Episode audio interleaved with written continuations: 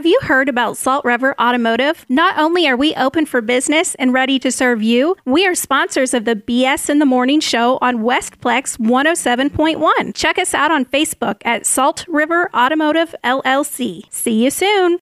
Westplex 107.1 and it is BS in the morning, 615. I'm Shelly. She's Brad. Good morning to you, Shelly. Good morning, Brad. How are you? You know, I've had better years, to be honest with you. You know, one of those crazy things, you know? Yeah, I do know. every day I get up and I take another another swing at things. You know what I'm saying? You know, You do do that. I said do do. do do do do do do. Uh, well, uh, you know, I can I be honest with you? Can I scratch my head? And I'm not trying to call out Dave Murray. Maybe I am trying to call out Dave Murray. Um, you know, beginning of the week on Monday, I heard his forecast, and we're in for a nice week. It's going to be, you know, cool temperatures. And then I looked at my weather app, right? And on Friday, the high's supposed to be 100. What happened to those cool temperatures? I still say yes. Tomorrow, uh, today, uh, 90. Tomorrow, 97. Friday, 100. So what happened to those cool temps? Did they just disappear?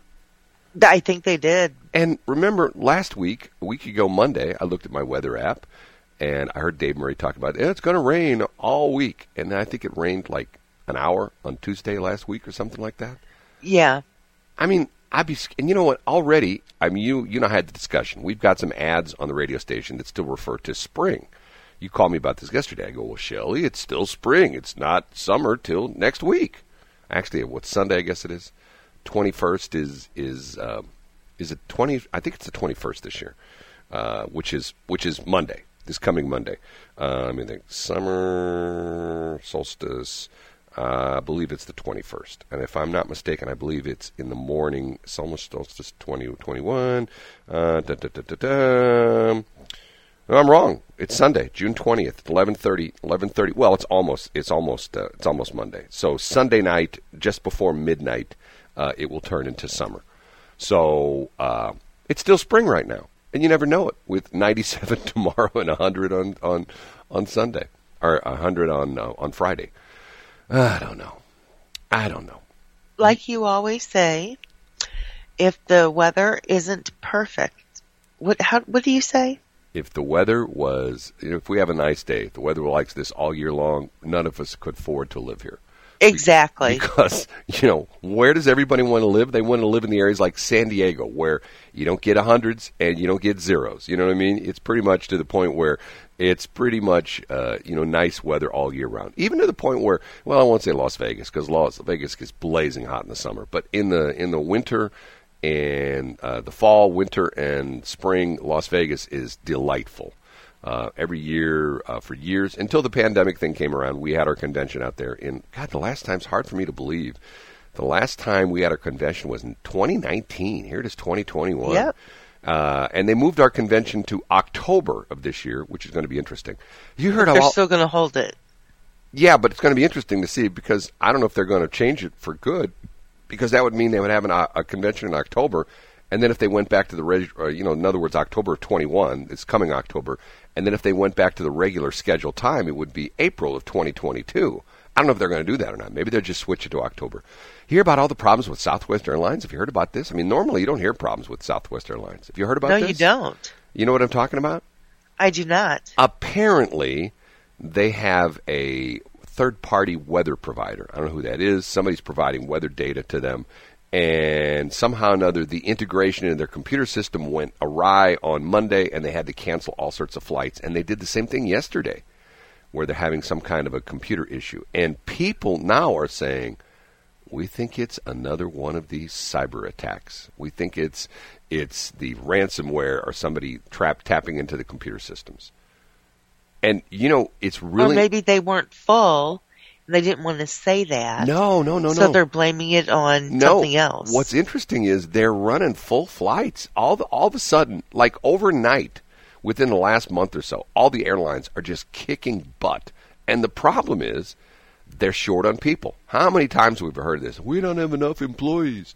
Because remember during the, Everybody is whining about well, that. during during the pandemic, they laid off a bunch of, uh, you know, obviously there were, you know, for a while nobody was flying, you know, hardly hardly anybody was flying, Um, and they laid off a bunch of people and they gave early retirement to a lot of people. So now they're short on people. I mean, God, how, how crazy is this? I mean, you know, if we live to be 100 and one day we say to our grand great grandkids, yeah, I remember back in 2020, 2019, 2020, and 2021. 2019 was a good year, and then 2020 came around, and we got this crazy, weird pandemic. And Jon Stewart, you know who he is? The guy used to do his uh, the Daily Show, and now he's sort of retired, but he was on the Colbert Show. What is it? I do not know who Monday he is. No. You don't know who Jon Stewart is? I do not. What, Uh-uh. what's interesting, he was he was always a Trump hater, as a lot of people are, and now he's coming out and he's jumping on the bandwagon that the coronavirus did come out of the lab in Wuhan, China. He's essentially uh, now. You know, it's so funny. People are doing a 180 on that, going like, "Yeah, we don't believe this bat in the wet wet market story. We think it came out of that lab." And yesterday I read this really interesting uh, article uh, about this doctor who's like sort, sort of like a Dr. Fauci, except you don't see him on TV 42 times a day. Uh, and he says that there's a certain amount of arrogance among among these doctors who are doing these tests. These like these doctors who are like all they do is they don't do any patients anymore. They just do tests on various you know, they're doing this and they're doing that. And he's saying that that's the problem. And he says Fauci is one of them. You know, very arrogant. Well, yeah, I know everything. Yeah, I know everything. Yeah, I'm Dr. Fauci. Yeah, just ask me a question. I, I'll give you an answer. Just ask me, you know, and, and I will always, I will always tell you the truth. I will always tell you the truth. And, and, you know, I never, never, ever am I wrong. Never am I wrong. When I say that people should not be walking around with masks. you shouldn't be wearing masks. Right now, people should not be walking. There's no reason to be walking around with a mask. And then a month later, it's like, you need to wear a mask. You need to wear two masks. You need to wear three masks. You need to put a plastic bag over your head. Okay. You know, I'm going to talk about this next hour. What's that? I am thoroughly disgusted with About what? journalism. And I heard something yesterday that I just went, Did you hear that? What did I hear? What? It's it's like it's like my profession. You know, I mean, I got these two worthless journalism degrees, and yesterday Brad. I heard something yesterday that just made me go like, okay, I give up. I just give up. It's just like, you know, and and if you if you talk about this, and I'm going to talk about it next hour. If you talk about this, people would go like, yeah, I don't know what you're talking about. Okay, you know, maybe I don't, but yet it doesn't take a rocket scientist to figure out what's going on with journalists. Not all of them, the majority of them. You know, and it's to the point where it's like, to me, it's it's scary. It should be scary because you want the journalists to tell you the truth, not their opinion. If they go to the scene of a car accident and it's apparent that somebody was going 100 miles an hour and uh, you know and they were speeding and you know swerving in out of lanes you don't want that journalist to say well they were driving the same car that I was driving so I'm not going to say anything bad about them as a matter of fact they're my neighbor. They live down the street. And yeah I knew the guy had a drinking problem and I knew he drove drunk all the time but I'm not going to say anything like that. I'm going to say it was just an, an unavoidable accident. You know what I'm saying? Do you think that's going to help?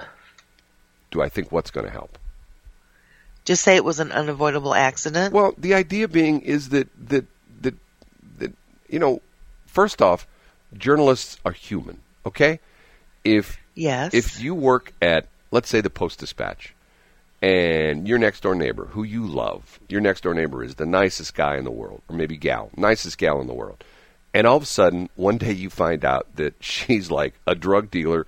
And she's got an assumed identity, and she's wanted. She's on the top ten wanted list by the FBI. Okay, you're going to go like, well, now hold on a minute. Now, that's the same neighbor that when we moved in, they brought us cookies, and and when our dog was sick, you know, uh, they came over and took care of our dog when we went to work, and that's the same neighbor that when our lawnmower broke, you know, they came over and cut our grass. You know what I'm saying?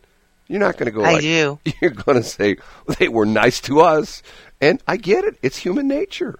You know, I'm not saying that it's tough to to divorce, you know, your feelings uh, uh, when you have personal feelings, and all of a sudden you got to put on your professional hat. It's like it's like you know, I knew a couple cops that told me stories about people they had to arrest, people that they knew personally, that you know, all of a sudden their life went weird, and they had you know they did some nasty stuff, and the police had to go arrest them, and they talked about how how painful that was for them to show up and put the cuffs on somebody that they knew personally and they had a great relationship. And all of a sudden it turned into a professional relationship which wasn't good. It's human nature. I get it. You know and i think that that are a lot of people out there especially when you know someone you become very positive toward that. Well i've had you know that person's been nice to me you know i mean we remember we told the story what was it jeffrey who's the the and remember we talked about this about a month ago about the, this thing called the Hannibal Boys. You know what I'm talking about? These boys that, that disappeared years ago in Hannibal, Missouri. And there's all no, these. There's all I don't remember talking about it. Oh yeah, there's all these crazy theories. There's a guy. There's a guy that's got a podcast out. That's the reason that that's gotten to be top of mind awareness because there's a guy with a podcast and he's got all these theories that John Wayne Gacy, I believe it was John Wayne Gacy, um, was responsible and we're going like, well, hold it, is wasn't he like a Chicago guy? And you know, he was the guy that killed all those people. And um, I think was he once wasn't he the ones that had like body parts in his freezer or something like that? Some one of those weirdos. And, Ew. Oh yeah, yeah, yeah, yeah. Here, let me look at that. Let me look. At, I, we'll talk about what, that. Next. John Wayne Gacy? I believe that's the one. And but but the crazy thing about it is is this guy talked about things I'd never heard before. Like this guy, this guy. I believe I I'm, I'm double check this. John Wayne Gacy managed Kentucky Fried Chicken restaurants. Ew. I mean, how bizarre! Is, and, and and he was and he was in the Jaycees. Remember we talked about the Jaycees because I remember telling you that the headquarters for the Jaycees are right out there at Highway 40 and Olive. Right, you get off. It is. You go, you know, you go west and 40, and you get off at the Olive Clarkson exit. You go down the ramp, you make a right, quick left. There's the Jaycees right there.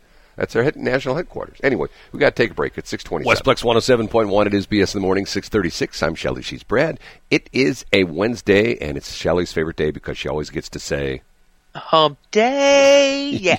you live for that, don't you? I do. It's it's a it's a guilty pleasure. It's one of those goofy commercials that that commercial hasn't probably been on the air in ten years, and people still remember it, right? It's, yes, yes, yes. Once again, it's it's like the trader that was with Verizon. Can you hear me? Yeah, but then he Good. ended up then he ended up at Sprint. Remember that? Yes. I'm like that. That was wow. There was There's a, no loyalty anymore. Well, that was money. You know, I mean, you know, he probably had a non compete, and his non compete expired, and Sprint said, "Hey, let's take the Verizon guy." You know, now of course Sprint's pretty much gone. You know, soon to be totally absorbed by T-Mobile. I had I had an issue with that yesterday, just yesterday. What? I an I, issue with what? No, I'm trying to get a new phone. You know, my phone is like it's like I can't believe through the years I've had a cell phone since. Okay, I'm going to say this, and people are going to go, "There's no way." I've had a cell phone since 1984. Okay, when cell phones. I would say there was no way, but my daddy had a cell phone in well, 1984. No, no, no, no. I know that you did because you loved the big toys. I had a I had a phone in my car before there were cell phones. I had a car. I had a phone in my car dating back to the 70s. There was yeah, no, that was locked into the right the in the chassis. Trunk. Right, right. But but in in in uh, I actually did God, this is going to date me. I did work for Cybertel back in the day, which was there were two telephone uh, cell phone cell companies when they first started in St. Louis. That was Southwestern Bell Mobile Systems and Cybertel. Those were the two companies. And I had a cell phone, like one of the first ones in St. Louis. So anyway, typically, you know, when when we got away from the car phones and the bag phones, and now we carry the you know just the little handheld units, the smartphones. I've I'm lucky to get like a couple years out of them to the point where I wear them out. You know, I don't. I've never physically broke a phone, but to the point where, like, I uh, have. not, I've, I've never, I've never broken a screen or anything like that, which is sort of weird because I drop my phone all the time. I've got it in one of those protective cases, uh, which now looks like it's been through World War Three. You've seen it before. It's just yeah, it doesn't look like it's been loved. Yeah, it, well, it's just been used anyway.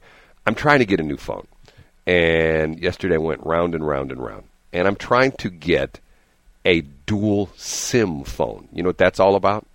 Means you can have two phone numbers. Yes, exactly. and um, which they used to do all the time, and they don't do that anymore. It's gotten tough, and the problem with it is that the two companies don't cooperate. That you know you've got to call one company, and they okay, well we'll think about letting you do that. And the other company, well if they won't let you do it, then we won't let you do it. You know, it's like that kind of stuff.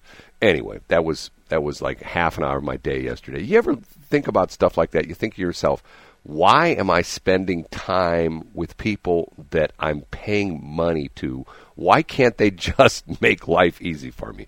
And it's interesting. You know, I what, think about that all the time. Do you know what I read yesterday? You know why? You know why? Because there's not enough people to man the phones anymore because they laid off everybody. Once again, they're shorthanded because they've got these stupid robot calls. They call you and pretend to be a real person when they're an AI. Well, well, but even even to... if you ask them, they're like, "I'm just a person talking behind a computer." What is that? Well, it's like they record all the snippets. Anyway, okay, I did my homework. We talked about this thing, and I was correct. John Wayne Gacy. Uh, I heard this guy on KWMU. Um, he's got a podcast. He's a local guy, and he's investigating this thing they call the Hannibal Boys, where I believe it was three boys disappeared in 1967. And there's all these crazy theories that there's this one theory that they were in a cave, you know, like the whole Mark Twain thing. They were in a cave up there and they were building a highway near, I believe it might have been Highway 79. They were building a highway in the areas, either 79 or 4061, and they they detonated a dynamite charge, knock out some rock where they're building this highway. And their one theory is that this collapsed the cave that these boys were in. Um, the other theory is that John Wayne Gacy, uh, the Chicago mass murderer who buried all these people, you know, under his house, uh, was in the area and he abducted these. And I heard this guy tell this story about John Wayne Gacy, and I looked it up because I'm thinking to myself, am I remembering this, this, correct? He was big wig in the Jaycees. He was he was in Springfield, Illinois. He was in Waterloo, Iowa. In Waterloo, Iowa, his I think his father-in-law bought three Kentucky Fried Chicken restaurants, and John Wayne Gacy was the manager. And not only this, and I do remember this. I went and read the Wikipedia page again.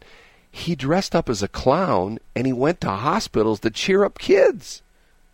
I'm going like, okay, this is sick. You know, I mean, like, you know, sometimes you know you you you you hear these stories go like, okay, this is sort of weird. But yeah, he was like a big wig in the Jaycees in both Waterloo, Iowa, and in Springfield, Illinois, and they claim that this guy can claim that John Wayne Gacy traveled through Springfield on several occasions because one of his relatives lived um, lived someplace down in Arkansas, I believe, and they say that he would come down from Waterloo, Iowa, because if you know where Waterloo Waterloo, Iowa is, uh, he would come down from Waterloo, Iowa. He would come along the uh, eastern part of the of Missouri, you know, come through Springfield, come down through St. Louis, and then pick up 55 and go down into Arkansas to visit some relative of his. And they think they can pretty much prove that when these boys disappeared in Springfield, he was in. I mean, uh, disappeared in Hannibal. He was in Hannibal.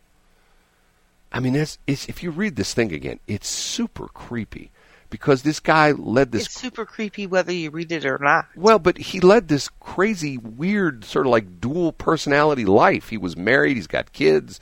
You know, he had a wife.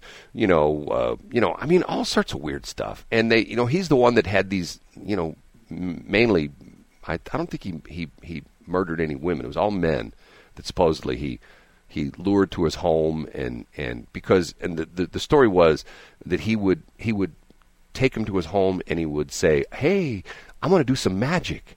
And one of the things was he would say to him that, like, hey, watch this, put these handcuffs on, and I'll show you how magicians get out of handcuffs. Well, that's not what he was up to. And you can start to figure out the rest. So, anyway, weird stuff. Any, anyway, the Hannibal Boys is a thing that, depending upon who you listen to, some people say that these boys, you know, fell into the river or whatever. But it's never been solved. And this guy, I can't remember his name. I'll see if I can find it. It's a local podcaster, and he's done this all his investigative reporting. And he, he the theory is that these boys were abducted by John Wayne Gacy. That's one of like many theories. Is you know, and when you think about that, isn't it? There's a whole there's a I read a story again about this about this crazy thing the people that disappear in national parks. Have you ever heard about this? No. Yeah, there's this there's there's this big long list of people who like went to vacation in national parks and not by themselves, like with you know like family and things like that, and all of a sudden they're gone, never heard from again, never seen nor heard from again, just disappeared, like they were you know plucked off the earth by like an alien or something like that. Never found any body, never found any trace of them. One minute they're there in a national park camping or something like that, or walking around or hiking, and the next minute they're gone. You've never heard this? I have not. Guy wrote a book about this, and it's pretty spooky because he documents case after case after case, and some of them are to the point where people are like on a hiking trail, and like you know, you know, they're somebody's behind them, you know, one of their family members. They turn around and they're not there anymore, and they're just gone, and they never see them again. Hmm. There's people I wish that would happen to, but did I say that? Um, I'm sorry. Mm-hmm. I'm trying to be nice today, Shelley. I really am. I know you, and you're doing so good. You're such a big boy. Listen to you, 645. Westplex 107.1, BS in the morning. That's who we are. She's Brad, I'm Shelley, and the web address for the radio station is westplex1071.com. You know we forgot to talk about Monday? What do we forget to talk about? The Cardinals. The Cardinals went back to full attendance. They dropped all. They did. Yeah, yeah, yeah. They can now they can now uh, have everybody in every seat although the way the Cardinals have been playing, I don't know. They've they've not had a good a good season so far. They won they they they've won two in a row now. They won last night. They won Monday, but I think last week I think they lost every game they played last week. I think really yeah I think six or seven games in a row. They got swept by the uh, the Cubs, which is never a good thing. You know, there's that Chicago St. Louis rivalry. Um, yeah. And um, I'm curious as to do you think that sporting events for the next few years will ever be the same? Do you think that? Uh, no, I don't. Do you think that what if the Blues go back? Do you think they'll sell out the Blues? They might. I heard an interesting one of my business associates, who I shall not mention because I don't necessarily know if he wants this credit to him. Um, he's a guy that owns. Uh, he's in the advertising business as well too, and he told me something interesting that he thought that all the sports teams around the country, and specifically in St. Louis, the Cardinals and the Blues, were going to hurt in the respect that they weren't going to get the corporate support anymore because in 2020, you know, like the big companies like Bank of America and the big companies, they buy like the luxury boxes and they buy a bunch of box seats for right. uh, clients and things like that. They took those out of their budget in 2020 because there was for all intents and purposes, no baseball games to go to in 2020. Remember, they shut it down. You know, the you, you can only have like, you know, five people in the stands or something like that. So the budgets got revised. So all the big corporations that had money in their travel and entertainment budget for, you know, sporting events took it out of their budget. And he said that he thinks it's going to be tough for a lot of corporations to get that money back in because once you take something out of a budget – especially sort of discretionary funding like that for you know baseball tickets and things like that, it's tough to get it back in again. Because, and especially because people go like, well, hold on a minute now. We got by with not having uh, the schmooze clients in 2020. Why should we go back to schmooze and clients? We can just save that money and use it for something else. What do you think about that? I think that they can do anything they want to do. Well, I mean, but do you go along with his reasoning that once it's out of the budget, it's tough to get back in? That's with anything, though. Yeah, true. I, you know, it's one of those. Once it's out of the budget, it's kind of forgotten. Well, I, I think it's sort of interesting in the respect that I never would have thought of that when he said that to me. I think to myself, you know, I know how it is dealing with companies and their budgets. You know, I mean, like, you know, if they put it in their budget, uh, nine times out of ten, if you can show to them that you're going to be marked for you, yeah, it, it showed it's going to be a good thing for your company or service, whatever you you know running. That if you can convince them as a salesperson or whatever that that budget money should be spent with you, but all of a sudden if it goes out of the budget and you know business is still good, and you realize, well, maybe we didn't really need those tickets to the Cardinals, maybe we didn't need that luxury box for the Blues, maybe we didn't need that season pass to Riverport or whatever. You know, I don't know. Interesting. Um, it, there's there's no doubt that things will have changed forever in a lot of different respects, and uh, I think that the whole thing is we've seen stuff in the last 18 months that I don't ever want to see again. To be honest with you, I'm I'm to the point where yesterday, and I have this thing. I don't know if you have this. I went to I went to I don't know how many auto parts stores yesterday. I have a problem with one of my vehicles, and nobody has what I need. And what do you need? Uh, if I told you, you wouldn't. A new vehicle. I need a new vehicle. No, it's it's a it's a. Uh, we'll talk about it next hour. But it's one of those things where I drove a different car and I didn't have a mask in that car. And I'm walking into some of these auto parts stores, and I walk into like I said to the guy, "It's okay, I don't have my mask. Yeah, it's fine." And I went into some place yesterday. I won't mention where I was at, and I said, "I don't have a mask with me." And she says, "Have you been vaccinated?" I said, "Yeah." She says, "That's fine." I'm thinking to myself, I could have I could have not been vaccinated and said, "Yeah, I've been vaccinated." You know what I mean? It's like the honor system. Well, some now. of them want you to bring your. Um, some doctors' offices put it that way. Your card. They want you to bring your vaccination card so they can put it in your record. I told you there's a there's a market in the people that are making fake vaccination cards.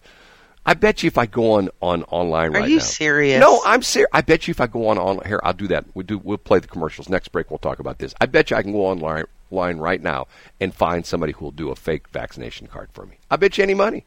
I bet you there's people on there right now. We're going to take a break. I'll, Shame I'll, on them. Well, no, no, I'm serious because they're So am I. They're handwritten.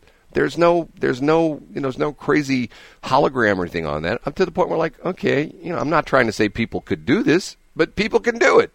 And nowadays, with all the fancy sma- schmancy printers and scanners and things like that, you just scan the card. You know, you print it out on cardstock, and away you go. Right? Yes. Six fifty-seven. Westplex. That's what I said. I said Westplex 107.1, and then Karen jumped in, and that that's her real name. You know, somebody said the other day, "Are you calling her Karen as you know as disparaging?" No, It's Karen, Karen, like Heather. no, no, that's Karen. That's her real name. Am I kidding?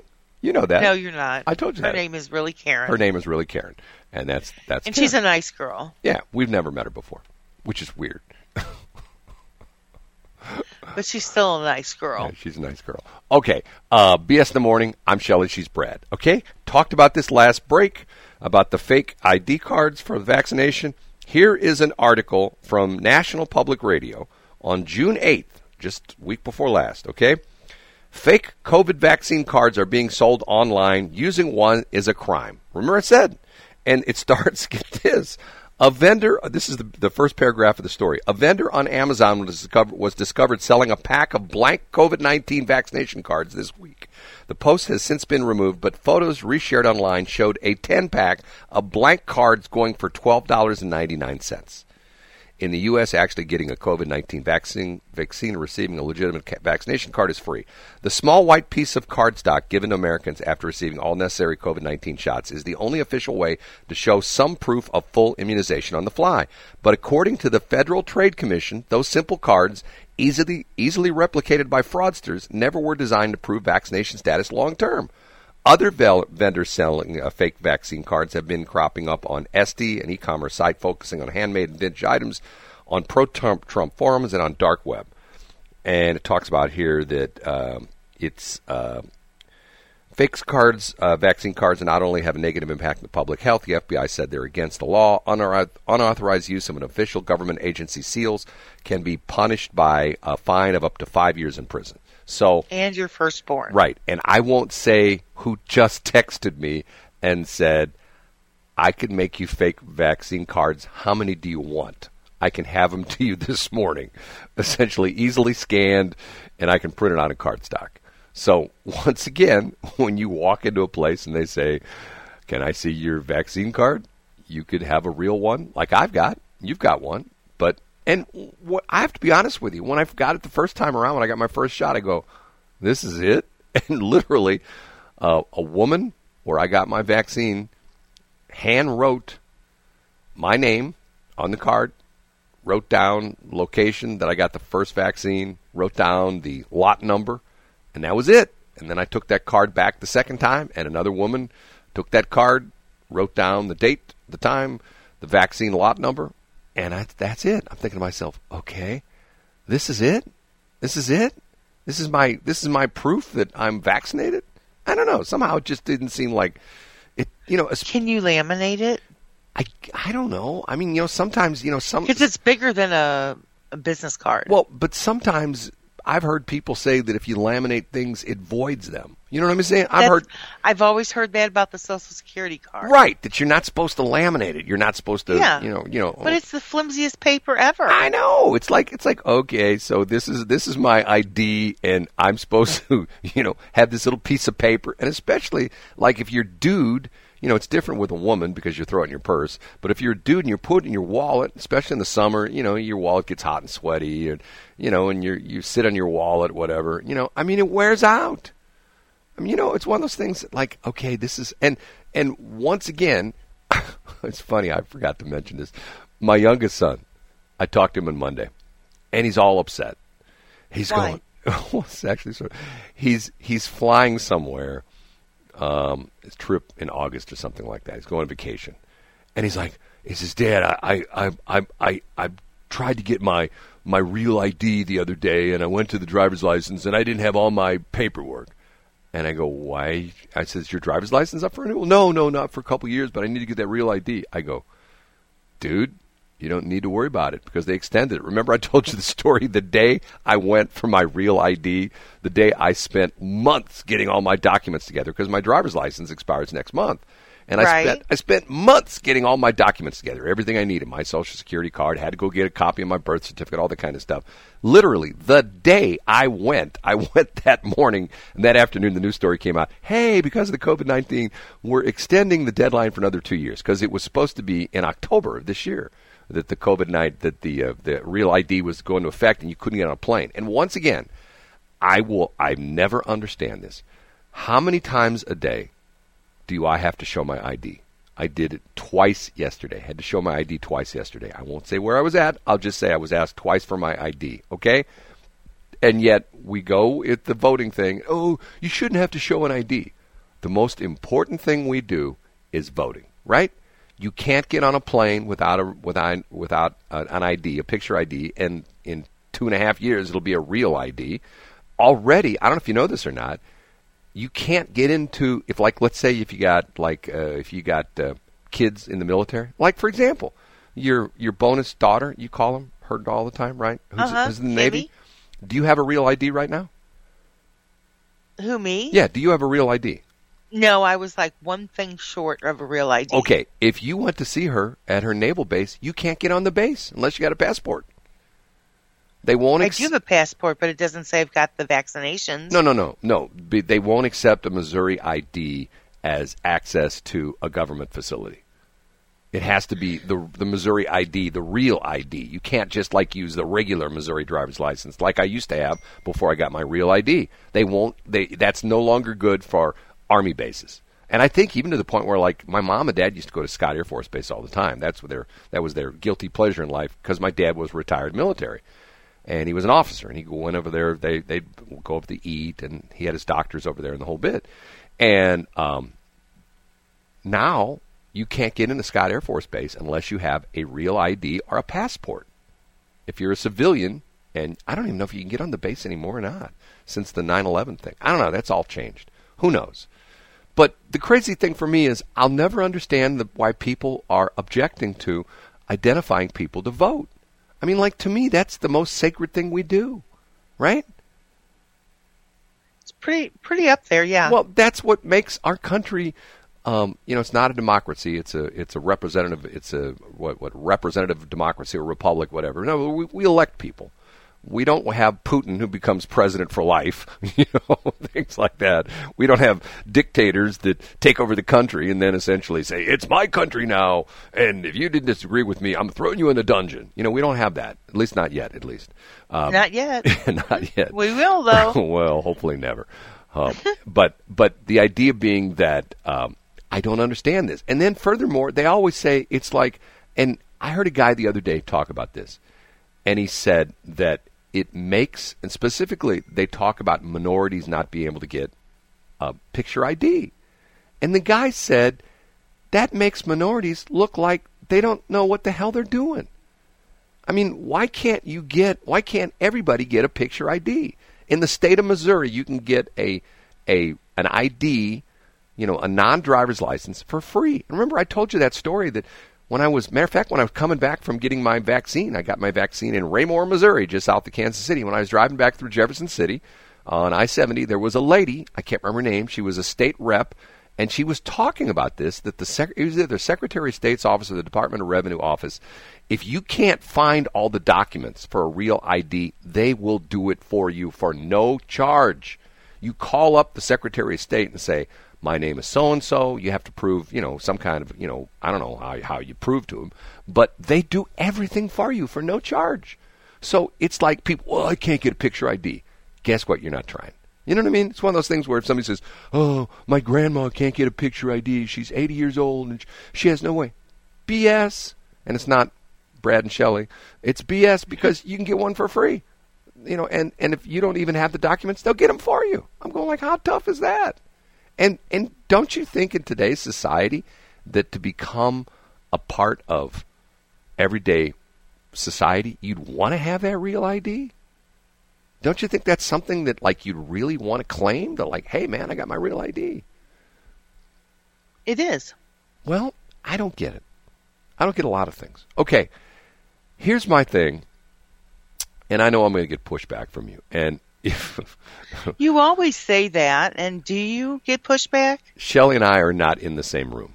Shelly and I are in two different studios, which is once Correct. again the the the magic of, of the internet. Okay. Otherwise, you wouldn't be able to understand him because my hands would be around his throat.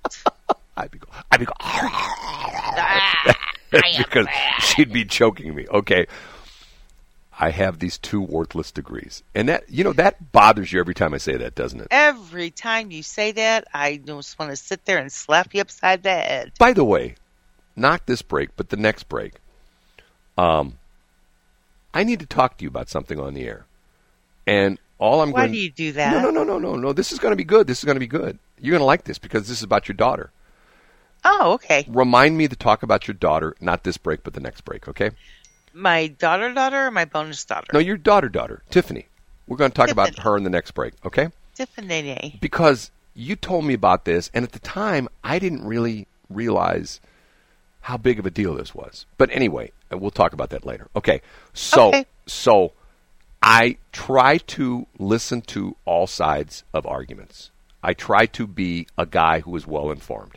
On any given day, I will look at Fox News, I look at CNN, I look at MSNBC, and when I'm in the car, I punch buttons. Yesterday, I listened to, of all crazy things, I listened to a Christian talk station that I don't normally listen to, but I heard that this guy's sort of interesting in the morning when I got off the air here with you. I listened to this guy for about 45 minutes. It was interesting. Uh, I listened to uh, KMOX for a while, listened to 97.1 for a while. Then I listened to NPR. And about 11 o'clock, I'm driving someplace to drop something off, and I'm listening to NPR.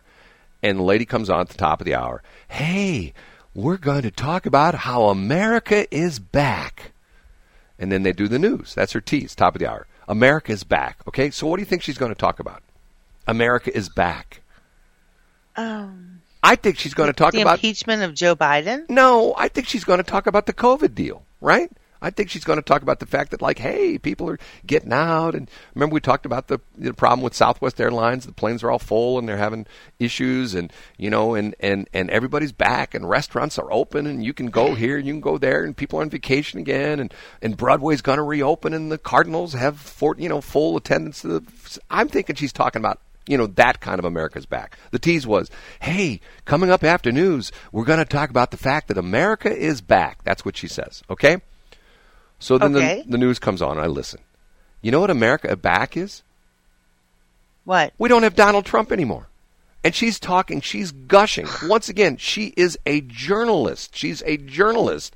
And she's gushing about, oh, it's so great to have Joe Biden as our president. Oh, and he's doing such a good job at the G8. Oh, my God, the foreign leaders just love him. And we're so proud of Joe Biden. And then she starts playing all, and he's just the, the purse, the, the average Joe guy and she starts playing all these weird clips about one Joe Biden's like in you know this is like a couple years ago he's at a campaign stop. He's talking about like hey yeah in the crowd is my my buddy my buddy Dumaflachi yeah my buddy Dumaflachi yeah he's a black guy. And I remember him from when I was the only white guy on the east side of Philadelphia and and she's going like, "Oh my God!" And Joe Biden's back, America's back. And then she brings in another quote unquote journalist, and they're going like, "Oh yes, it's so wonderful," as opposed to when Trump was at the G8 or whatever the heck it is, and the other the other leaders were not happy with the fact that Donald Trump was the president of the United States, and now everybody's so happy because America's back, and we're back on the world stage again, and Joe Biden is just doing such a great job in Europe. And I'm going like, okay, these are journalists, not cheerleaders. You know what I mean? And it bothered me because of the fact that, once again, my journalism professor, who, interesting story, was the head of media in Czechoslovakia. And when the Russians took over Czechoslovakia, they chased him out of Czechoslovakia. He had a bounty on his head. The Soviets were trying to kill this man, Camel Camille Winter, who became my one of my professors at when I went to school, a minor graduate, and he taught us how important it was for journalists to be unbiased. He drilled that into our heads that you're not a cheerleader, you, and he would say that you're not a cheerleader. You're not, you know, hey, I like this guy, so the news is all going to be positive for him. We hate this guy, so the news is going to be negative. And here is NPR, which is funded by the government. And if you look at the net, the last budget, I think in the latest budget, they got a half billion dollars. Corporation for Public Broadcasting got a half billion dollars from the government. And here, these two women, and it would have been two men, same thing, but they're like gushing, oh my God, it's so great. Oh, we're so proud of Joe Biden. Oh. And I'm going like, okay, if this were an opinion piece, that's fine. I don't care. You know, if it would have been like talk radio, if it would have been like, you know, like Rush Limbaugh, you know, saying things, or, you know, one of the other talk show hosts, or even like the talk show hosts on, on NPR who, you know, talk, you know, opinion. I get that. And when I'm talking to you right now, this is my opinion. Yes, I have a journalism degree. Yes, I've worked in the news business. Yes, I've started a news operation and ran it here in St. Louis where we, we served, I don't know, 20 different radio stations. I got my news chops, you know? And I have this crazy, stupid two, it's crazy, stupid journalism degrees. It drives me crazy, and it still makes my skin crawl because of how I was taught. You know what I mean? because I was taught that journalists have a job to be unbiased. They have a job. They do. They have a job to not be, you know, you know, finger on the scale kind of thing. You know, they're supposed to present both sides of the story. And I'm going like, okay, this is on a, this on this is on a radio station that is licensed to the University of Missouri curators. So in other words, there's there's state money that goes into this. There's federal money from the Corporation for Public Broadcasting. And here you got two cheerleaders on there on a national show talking about, oh my God, things are so great. They're wonderful because Joe Biden's now our president. You're just not going to leave him alone, are you? Well, I don't think. Once again, I don't care if if if it were. It's not Joe Biden. I don't care if it was it was Joe the Ragman, or if Joe it was Mama? if it was you know you know Joe Mama Mason, or or you know once again, I don't care. They shouldn't be cheerleading for. They should be objectively reporting what happened, and instead of talking about what went on in these talks, they're playing all these clips. Well, here's Joe Biden when he was at. Here's he's such a human, and he's and he, you know they call him. There's the reason they call him Lunchbox Joe because he he can identify with the average person. Yeah, he lives in. He just bought two years ago. He bought a two million dollar beach house in Delaware you know, uh, not I got in trouble from the smartest woman in the world. Last year he made six hundred thousand dollars, but a couple years ago he made thirteen million dollars. You know, he gets chauffeured around. He's been in public service, quote unquote, since he's been 27. He's never, ever, ever, ever, ever had a job where he's gotten anything other than a public paycheck. He started out as a public defender, and once again, I like public defenders, but he got paid by the government. Then he became a, what, a U.S. rep, and then a senator, and then a vice president. Every single penny the guy's ever made is from the government. So obviously he's pro government. You know, everything, you know, government, government, government, government's good. I'm pro government. Well, but but but see, so am I, but not to the point where it becomes the be all end all. Because keep in mind, think about this for a minute. The government should be beholding to the citizens because the citizens are the ones that pay taxes. If we didn't pay taxes, and you didn't pay, you know, um, so, you know, your income tax, and corporations didn't pay their their you know their corporation tax, there would be no money. The government would have no money. They couldn't afford anything because there would be no money. And once again, I'm not trying to say that that businesses should be number one and the government should be number two. At least they should be sort of co-equals. They should exist and they should, you know, help each other. You know, the government should, you know, uh, it's just like just like remember when Obama. I still remember that years ago when he said, you know, if you got a business, you didn't build that business. The heck I didn't. You know, I mean, nobody from the government showed up to help me put up a tower. With your own blood, sweat, and tears. Right. Thank you very nobody, much. And if anything, the government has, you know, my situation with one county. They fight me every step of the way. They no, do. Indeed. No matter what I try to do to improve, and then I get, and then I, I get accused of my place is an eyesore because it's got a trailer on it. Why has it got a trailer on it? Because you won't let me build a building there. Because the building got destroyed in the flood of '93, and you won't let me rebuild it. I want to rebuild it. I've tried to rebuild it on several occasions. Government says, nope, can't do that. And yet they turn around and go, well, it's an eyesore. He's got a trailer on the property. Guess what? You won't let me put a building there. So why, you know, once again, are they trying to help me? No. And when I ask them, what's it going to take for me to be able to build a building? You know the story. What do they tell me? I don't know. That's what they tell me. We don't know. We don't know. What do you mean you don't know? Is it really? Yeah. Yeah. Remember the latest escapade? You gave me the nice guy, the engineer, the civil engineer, the surveyor. Yeah. And he called up that particular person who shall remain nameless and said, "Okay, I'm working with Brad on this. You know, how do we get this project moving forward?" And what did she say to him? "I'll have to talk to my attorney." okay. She's the planning and zoning person. Okay, why does she have to oh, talk to? That, oh, oh, oh, oh, oh, yeah, yeah, yeah, yeah. Is that? Am I exaggerating what happened on that?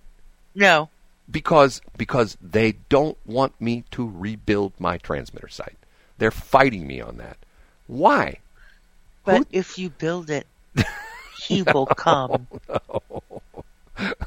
no. Okay, I'm done. We'll talk about your daughter the next break. Okay. Okay. And that'll be positive. So I feel much better now. Thank you for letting me vent. But once again, this is the problem. And remember, you were there that night the night I got inducted. And I, I hardly ever talk about this. Who did I talk about the night I got inducted into the St. Louis Media Hall of Fame? Uh, you talked about Camille Winter. Exactly. You talked about. And remember what happened after you know after the event was open? Not one, not two, but three people came up to me. Yes. Who all and had talked gone about him as well. Exactly. They said you're exactly right. 728. Yes, it was a lovely Westplex 107.1. That's what I just said. Karen's talking again. Karen, just Karen, can't... Karen, Karen. Talk, talk, talk. chirp, chirp, chirp. She's I like just, a chatty Cathy. I just can't get, get her under control this morning. Maybe that's a good thing. Okay, it is BS in the Morning. I'm Shelley. She's Brad. A web address for us is bsinthemorning.show. Uh, address for uh, the radio station is westplex1071.com. And by the way, I'm having a little bit of a discussion with a couple people online here, are actually on texting me. They're disagreeing with my assertion that uh, the federal government uh, pays NPR, which I say it does. They say it doesn't. But this is giving the idea. You know what the average reporter uh, for NPR makes? The average reporter. Uh uh-uh. uh This is according to Glassdoor. Are you familiar with Glassdoor? Um, $121,000 a year. I could see that happening. Yeah, but you know, I actually have a was it W is it KOPN or is it WOPN? KOPN from Columbia. Yes. Yes. And they're they're uh, on NPR. No, I don't think they are. I don't. They are. I don't think KOPN is. I think it's the University of Missouri station, which is not KOPN. I think KOPN is like the public radio. It's like the it's like the hip, yeah.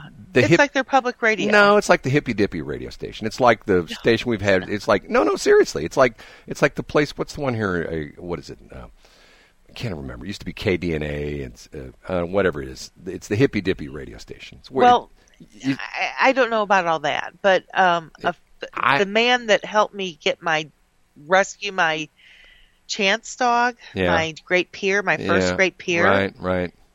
Okay, he had a radio radio show called the Real Deal Country Show on that radio station. Yeah, but that but that's not an NPR station. That's that's a station that's like a community radio station. KOPN is like once again, it's the see it's it's funny because all these stations came out of out of what I call the hippy dippy area era era when uh, the one right matter of fact if I, this is one of the weird stories KEZK 102.5 used to be KDNA and and that was before way before me then. Long time ago okay? Yeah and yeah. the reason for the call letters of dna not like dna as supposed like human dna stuff like that it was a joke because when they filled out the application for a radio station there were a bunch of forms or a bunch of questions that didn't apply to them because they were not a commercial broadcaster they were a non-commercial broadcaster and you would put in the blanks dna does not apply so they thought, well, this would be great colors to have because it doesn't apply to us, KDNA. So that was what they that was the, the what the call letters. And then what's interesting was what's funny about it was some guy can't remember his name. I think he's no longer with us, but he was like the head hippy dippy at KDNA. And hey, we're freeform radio. And people used to live at the radio station, literally lived like slept on the floor at radio stations and stuff like that. It was like a like a commune. And then all of a sudden, one day, it all ended because a company by the name of Heftel Broadcasting, do I know my history or what, came along and said, hey, we'd like to buy that radio station from you since it's commercial frequency, and we want to put a beautiful music station on there. And he goes, how much? And he, they said they gave him like a million dollars, and KDNA existed no more. It was gone and turned into KZK. How's that for a quick history of St. Louis? That was actually pretty adorable. oh yeah, right. Okay, so don't ask me why. Um, don't ask me why I looked this up. But yesterday, you talked about your daughter, who is a nurse in the Mercy Health System, getting yes. the Daisy Award. Two of yes. them. Yes. Okay. Yes, do she's you, one too. Do you know what the Daisy Award is really about? I do, but why don't you tell everyone? Do you know what it's an acronym for?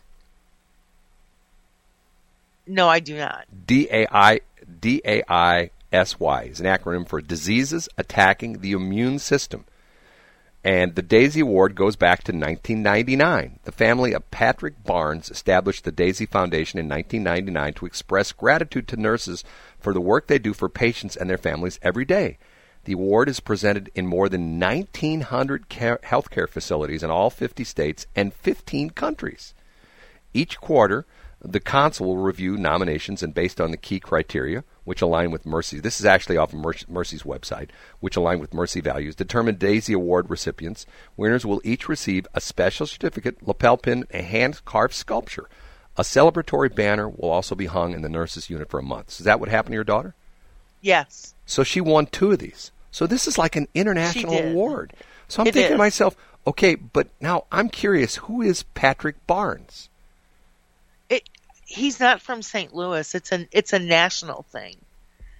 I don't know who Patrick Barnes is. And it says the spotlight is on Daisy Award winners. The Daisy Award is an international program to honor and celebrate nurses who provide extraordinary, compassionate, and skillful care every day.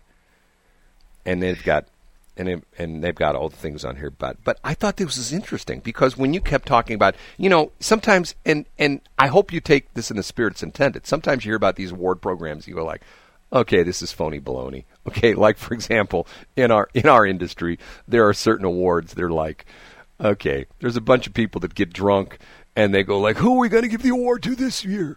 Well, Joe showed up with a couple six packs for our meeting last month. Let's give it to Joe. Okay, great. Yeah, Joe. He's, uh. and Joe wins the award. Okay, and I'm being facetious, but I bet you there's people listening right now who are working at various companies and go like, "Yeah, that sounds like our so and so award," you know, which is like BS. It's like an award that the boss gives the brown nose employees and the rest of us hardworking people. We don't ever get that award. And I'm not trying to diminish any kind of awards, but you know, some awards are like, for example, I told you the story in our industry. There used to be this thing called the Silver Microphone Awards. Okay. Right. Okay. Now, the interesting thing about this is I'll tell this story because I was up close and personal in this. My brother used to compete in the Silver Microphone Awards all the time because of commercials he did. Okay. Every single entry, he always won. He always won every single entry. If he submitted five awards, five entries to the Silver Microphone Awards, he won five silver microphones.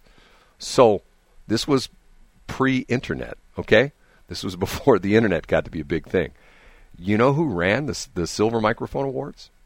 I do not. It was a guy who ran a trophy shop. Okay. So what he was doing was people would send in their money and they'd send in their tapes and you know it would like it was like a hundred dollars per entry. And oh so you're basically i know that. Everybody you're basically paying for the award yourself. Exactly. You got it and they just promote it. You got a silver microphone. Everybody so in other words the guy was selling essentially what he was doing he was selling trophies. That's what he was doing. I yeah. Mean, you sent in your money, you sent in 100 bucks per entry, and you got a silver microphone. Because everybody won. Everybody won.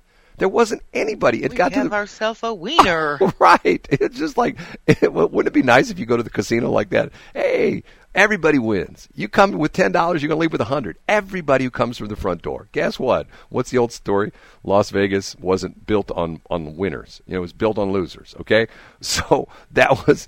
And then what happened was, I think somebody outed this guy, and the Silver Microphone Award disappeared. And what was interesting was at the time, you can still go. If I, I bet you if I do it right now, here I'm going to go in and and I'll just gonna I'm just gonna Google silver I can't spell. Because uh, and I'm not diminishing what my brother did because we didn't we didn't realize this at the time because we were all like, oh my god! And he had all these awards. We won a silver microphone, you know, to the point where everybody won a silver microphone, silver microphone award. And the other thing about that is is that why wouldn't you want a gold microphone? Uh, da, da, da, uh, because silver goes with more things. Um, da, da, da, da, business voice wins. Yes, here, here's like here's like here's June 30th, 2001. Business Voice was recently honored as a national finalist by the 2001 Silver Microphone Awards, a nationwide competition. this is funny because everybody won. Everybody won. Let me see if I can find it. Uh, uh, da, da, da, da. We won the the humorous on hold message we produced on behalf of Discount Parts Exchange of Mansfield, Ohio. Business Voice creative director Scott Gregory was also singled out is a national winner for the radio campaign he wrote. Voiced and directed by Blissfield, Michigan, blah, blah, blah. The Silver Microphone Competition features 37 categories of audio advertising. Entries are judged on creativity, production quality, copy, concept talent, and overall effectiveness. No, they're not. Everybody won. that was the joke. Every- so, did you win yours? I never submitted anything. I, but, Aww, but every, everybody, everybody won. And if you go through, you go through all these things you you can find like if you go through these like like uh, um, uh, you, if there's all these things on on on still still on on on uh, but what's interesting is they all end about 2000 this was a press release from 2001 June 30th 2001 so it's 20 years ago. So the silver microphone awards were given out for probably about eh, 10 15 years and then they all of a sudden disappeared like in 2002 because what happened was, and I think somebody probably this is like the one of the early days of the internet. They figured out what this guy was. He was actually a trophy shop, and that's why the whole thing ended. You know, I'm thinking to myself, what a scam. You know, but once again, I'm thinking to myself, you used to get those kind of things in the mail. It wasn't the Silver Microphone Award, but it was like um, I the National Business Association. I'm yeah, I've got blah blah blah blah I, blah. I was blah. I was a winner or something like that. Matter of fact. Yes. Yeah, matter of fact. And and you know, and and I talked about the fact that believe it or not, I'm in the St. Louis Media Hall of Fame. I don't really talk about that much. I'm here I, I talk about he it. is, and it was well worth it. I talk about it twice in one morning. But you know, one day I heard Dave Glover talk about like, yeah, that, that St. Louis Media Hall of Fame. It's a scam. It's a scam. You pay money to get in it. You pay money. Okay. You know the That's story. Not true. You know the story behind that. The funny part of it was when the day that I found out I got I got in the it was 2016. The day I found out was how did I find out from Greg Kornfeld? Greg Kornfeld emailed me and say, "Hey, Brad, congratulations on being in the Media Hall of Fame." I and I sent him back, uh, "Greg, I'm not in the Media Hall of Fame." Oh, no, no, you just been inducted. I go, "Yeah, funny." I mean, him, him and I are emailing back and forth. Yeah, Greg, funny, funny. No, no, no, no, no and he sent me a copy of the Post Dispatch um, um, article from Joe Holleman, and it talked about hey, the today today the St. Louis Media Hall of Fame, you know, uh, released their 2016 inductees, and I'm in there, and I'm going like, oh, this is a scam. And remember, all day long I'm going like, yeah, right, this is a joke, because I didn't apply. I never applied. Never even called me.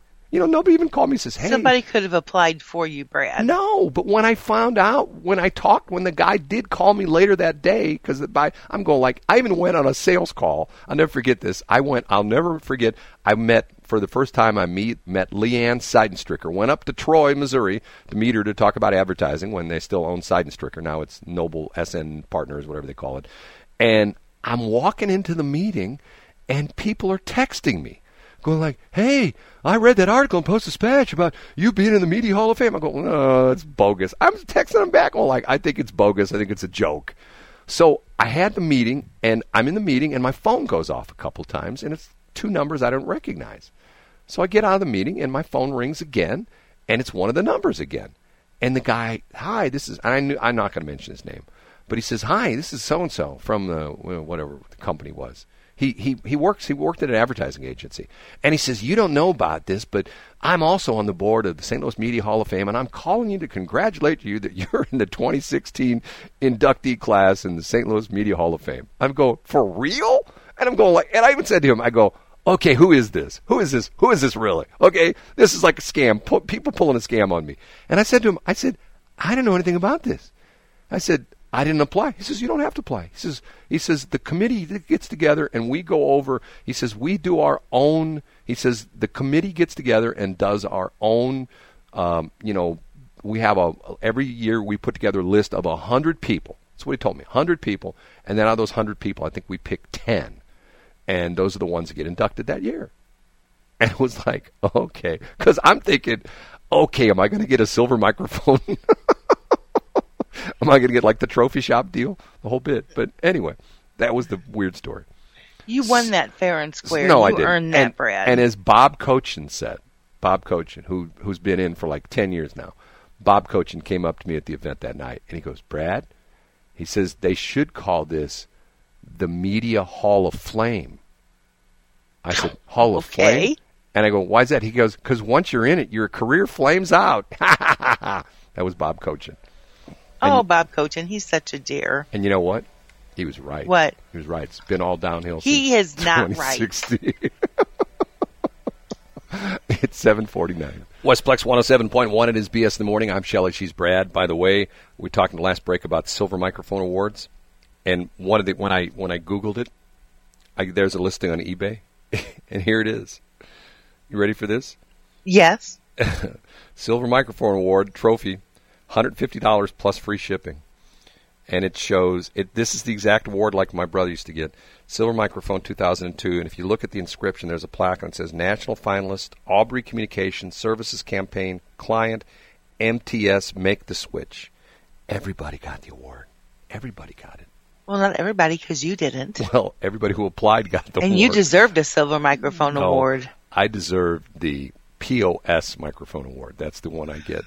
Oh. Well, I want to go ahead and thank our, our sponsors because they believe in us. Right. And Angie Harness with Angie Harness Consulting. She's a senior specialist and she's powered by Keller Williams Chesterfield. Scott Ellinger with the Braswell Steakhouse. Fabulous crab cakes, fabulous coconut shrimp. Jeff Lang with the Jeff Lang Insurance Company. Uh, JeffLang.com, American Fam, American Family Insurance, and Caleb Hunter with Salt River Automotive. They do great work. They very conscientious and uh, they take care of you and your car. So guys and girls, thank you so much for sponsoring BS in the morning. And I think they all deserve silver microphone awards. They do. Talk to you tomorrow, 757. Have a great day, everybody. Peace.